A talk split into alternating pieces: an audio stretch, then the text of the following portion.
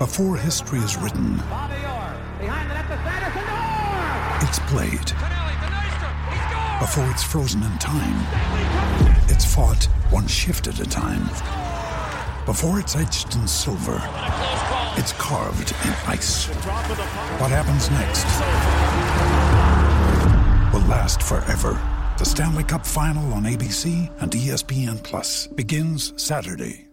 For logbook servicing you can rely on, you need to make the right choice. You need trained professionals who are fully qualified to service your car according to manufacturer's specifications. For real peace of mind and a nationwide warranty, book in or book online at repcoservice.com. Deck maintenance isn't fun. Move the furniture and barbecue, sand and prep, paint, seal, or get a low maintenance Trex deck. The only colour fade you'll have to deal with is watching the sunset. Trex, the world's number one decking brand. A part of the furniture and the New Zealand Olympic Committee has finally called it time. Well, he's had three terms as the NZOC president. He's one of the good guys in the world of sport, and it's not often you can say one of the good guys. Mike Stanley has been the NZOC president since 2009, 13 years. His term was supposed to expire last year, but because of the pandemic and getting things through with Commonwealth Games and the like, it was extended just for a wee while. And he joins us right now. Morning, Mike. Kia ora, Stephen, and thank you for that very, um, very nice introduction. Well, you are one of the good guys, and not many people would realise that you're a double world champion in, in the big boat as well, and and that's something considering what the big boat did in Tokyo. Oh, that's right, and that was a real thrill. Yes, and in fact, at this very moment, I'm driving through um, Rob Waddell's hometown of Piopio to have a um, reunion with those rowers of the 1980s. Oh my God! So two two world championships, eighty two and eighty three. What do you remember about being in a big boat, and, and why you loved rowing so much? Well, being in a big boat is exhilarating Mm. because you know the speed is um, a lot in sport, and, and it's the fastest thing uh, around on the water anyway with rowing propulsion. So that was great, but just the camaraderie and the and the challenge of sort of you know getting all the things right and and putting it together uh, on the day, and and you know two world championships coming out of it. So it was. Um, it was just a wonderful experience of a you know purely volunteer days. The risk was all ours, and the reward was, I guess, as well. Um, but uh, it, it really uh, it, it made uh, well, it changed my life. Really, Uh, if I look at the course of the rest of my life, I wouldn't be talking to you now if that hadn't happened. Yeah. Did you think you were always destined to have a world of sport in your life?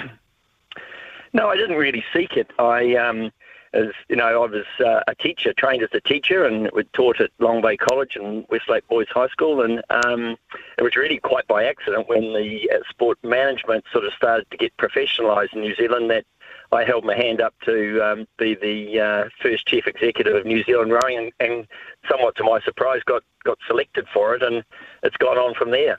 Where do you think rowing has grown or not in the last, in your tenure over in, as NZOC president? Where do you think it's gone? Has it gone in a the right trajectory, or could it go, or could it go further?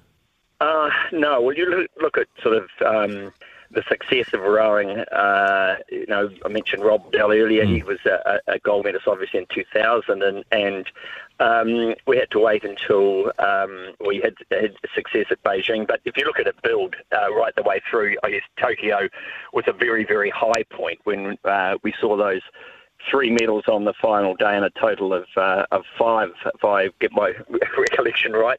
And that was an amazing performance. And to have both men's and women's eight standing on the dais in Tokyo, uh, followed by Emma Twigg, that was um, that was truly something very, very special. So it's been a really professionally well-run organisation. Um, you know, there are always ups and downs, um, and uh, there's some challenges uh, uh, in front of them. I, I know at the moment, but um, that was truly a remarkable performance in Tokyo. I'm happy you said challenges because in the world that we live in now, you know, there's a lot of focus on professional sport, it being completely professional. Can rowing survive? Oh, very definitely. Um, you know, obviously, sports like rowing and, and many others, um, their prominence is driven by the Olympic program and on the back of that World Championship. So that's where you get your, your measurement of success. But if you look below that, um, what drives that success, obviously, is people participating at community level and particularly at schools. And rowing is in very strong space in the schools, and that's where the majority of our rowers now now come from. Um, you know, there are many of them now who uh, are, are, taking advantage of US scholarships and things. So there's a challenge there to keep their interest in the black singlet. Yeah, it's interesting. I was at St Peter's the other day, who are who are raising money for a big boat uh, for the young boys' big boat, and and and I was thinking about it and, and how a lot of mums and dads nowadays don't they want to protect their children. They don't want them in hard contact sports. Do you feel that this is where rowing can jump in and say, hey, have you thought about this? Despite the enormous commitment required. Oh, look, I think there's a real opportunity. You know, there's a lot of talk, you know, in, in our uh, society, you know, about resilience and um, those sorts of things. Well, there's a sport that is going to build that in people, real resilience, not you know stuff you read on the back of a Weet-Bix packet, um, then it's then it's a sport like rowing, and uh, it's a it's a wonderful challenge. And the young uh, men and women that I've coached over the years um, generally end up the firmest of lifelong friends through it. So it's got a lot to offer.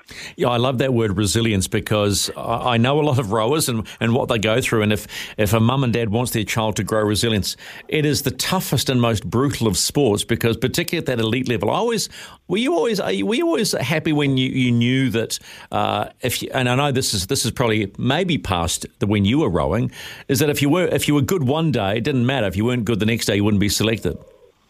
Yes, it, it, it, had very much a black and white view to it, and I both benefited and missed out from, from exactly that view. And you know, you you either choose to pick yourself up and get on with it when you have one of those disappointing moments, um, or you don't, and you won't get the chance again. So it, it's very clear cut. When you were inducted into Sports Hall of Fame, what did that mean to you? Oh, that was a, a huge accolade, um, you know, from from New Zealand really for, for the performance of that 1982 eight, um, and, and, that was um, you know that's there because New Zealand had a little bit of a hiatus in the eights for a while, and, and it was quite a special performance. So to be honoured with my you know crew colleagues was uh, you know was really quite something. Uh, we all think that was very special. You know what I've I've always wondered, and you're going to laugh at this because you've been doing the job for 13 years. What does the NZOC president do? What is what is the mo? What's the mandate? Right. Well, um, so uh, the president sort of has a, a um, sort of a, a, nominal title to it, but it actually is quite a, a, a not a hands-on job, but very involved in the organisation. There's the international piece, so we're you know, members of various organisations and forums for Olympic sports, which uh, I attend with the Secretary General or CEO, and we give New Zealand's voice uh, to the various matters being discussed there.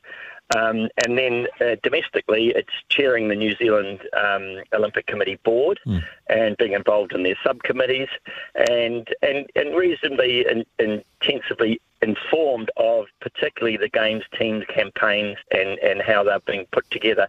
So um, I've been very fortunate to have a very um, uh, helpful employer and AUT Millennium, very, very supportive, and, and they've allowed me to, you know, commit quite a bit of my time to being involved uh, with um, uh, Barry Maister, Kerry, uh, Kereyn Smith, and uh, now Nikki Nicol uh, as CEOs, but also um, with, with their staff as well. So it's been a really enriching, rewarding time of my life. What have been the challenges for you in the last 13 years, though, Mike? Well, a challenge that um, that you know, if you look at the uh, where New Zealand was in the early 2000s, was to, was to get you know teams, our, our athletes um, onto the start line in really good shape. So that's been done through a, uh, a big investment from successive governments, uh, creation of High Performance Sport New Zealand, and our very very strong relationship with them and making sure that when the athletes come into our teams, they um, are welcomed, they are solidified in their um, in in their one team um, view of it, and they're given the very, very best opportunity to perform on the day. So that's getting that whole games team environment right. But if you look at wider across the organisation, resourcing is always a big issue. So you know, we have to have a significant um, commercial um, program in order to be able to help uh, fund our games teams and our organisation.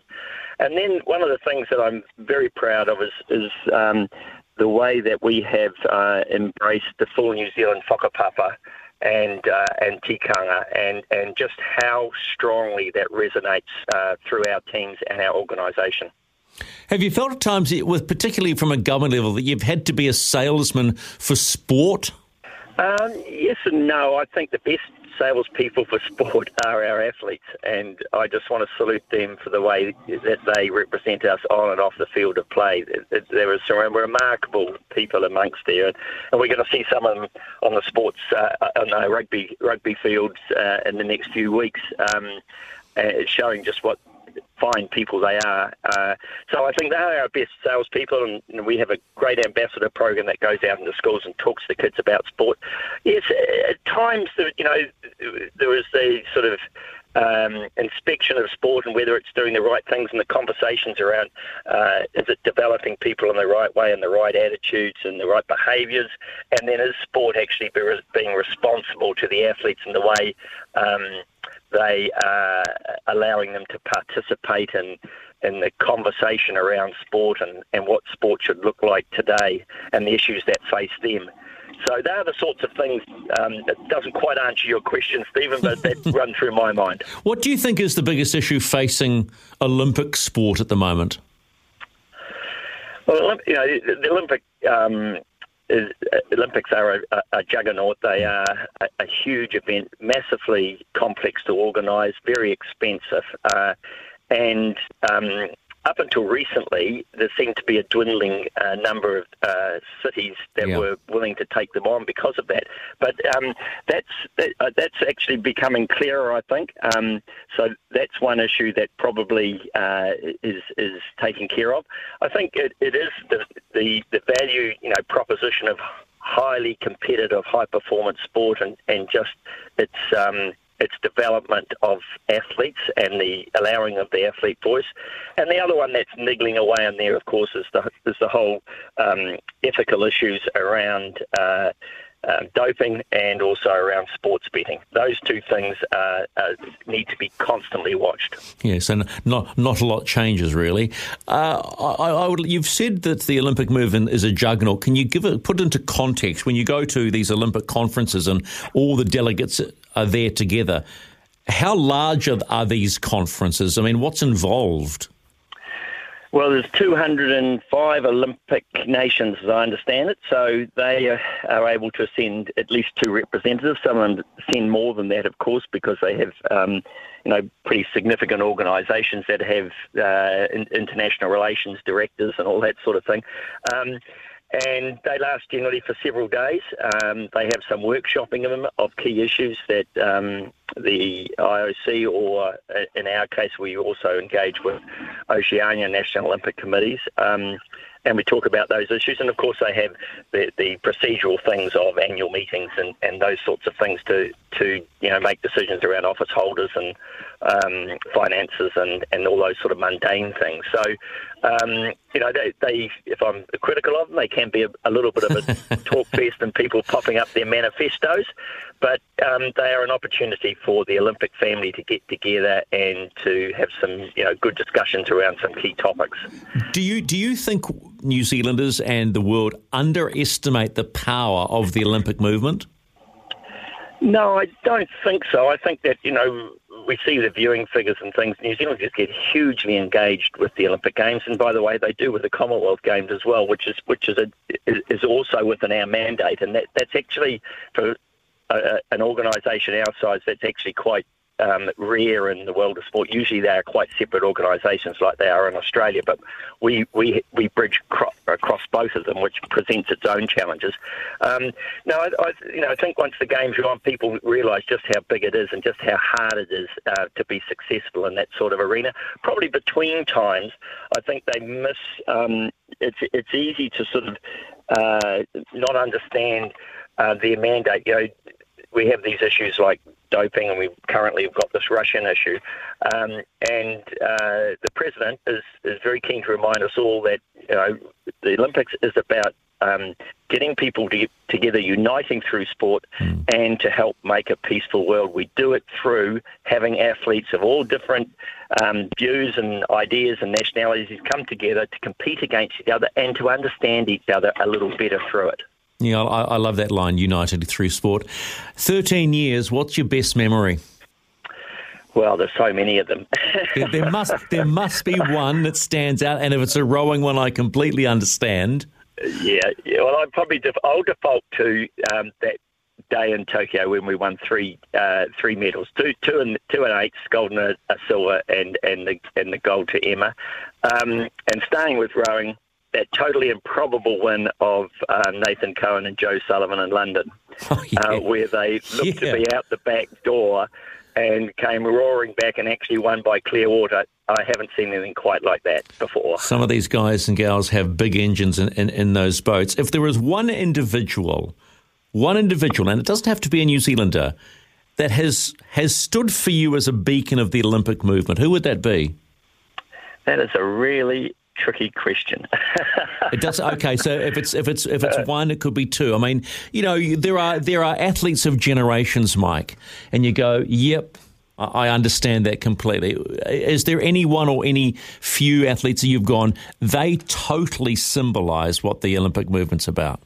Well, I think, um, you know, Usain Bolt probably in, in, in some respects because he's um, was is just such a superstar and was also so likable. We hosted him at AUT Millennium. I still have a seat with Usain on the back of it because he had to have his own seat. But he wasn't like that at all. He was exactly like someone who'd grown up in, you know, or he grew up in a Commonwealth country, so he knew cricket and he played cricket and he talked the same language as we did. And here's the, you know, this wonderful sprint from Jamaica. So he was a, um, but the memory of him does stay in my mind. But I, I also, I think domestically, um, you know, I've mentioned Barry Maister and, and Kereyn Smith as long-term CEOs for New Zealand Com- Committee, and I, I relied on them as well a lot in, in order to be able to uh, do my job, and, and we formed a, a, great team. Well, Mike, I know from my experiences working with you, uh, you are one of the good guys. I know I used that in my introduction to you, and I know that they're now going to have to split the role because the job is so great. But I will just simply say this: thank you, thank you for being a leader in the in, in this particular field, but also for just doing your job with humility and and grace, and just being a good bugger. Well, thank you, Stephen. If I can, I can just sort of finish with, I just wanted to um, salute our wonderful athletes and and um, what they do on and off the field, and also to the New Zealand um, uh, Olympic Committee team, the board, and, and that group of people who've been wonderful to be a part of a team with. Go and enjoy that reunion, mate. Okay, cheers, Stephen. Here's some tips for maintaining your Trex deck. Um, Occasionally wash it with some soapy water or a pressure cleaner. Trex composite decking is low maintenance and won't fade, splinter, or warp. Trex, the world's number one decking brand.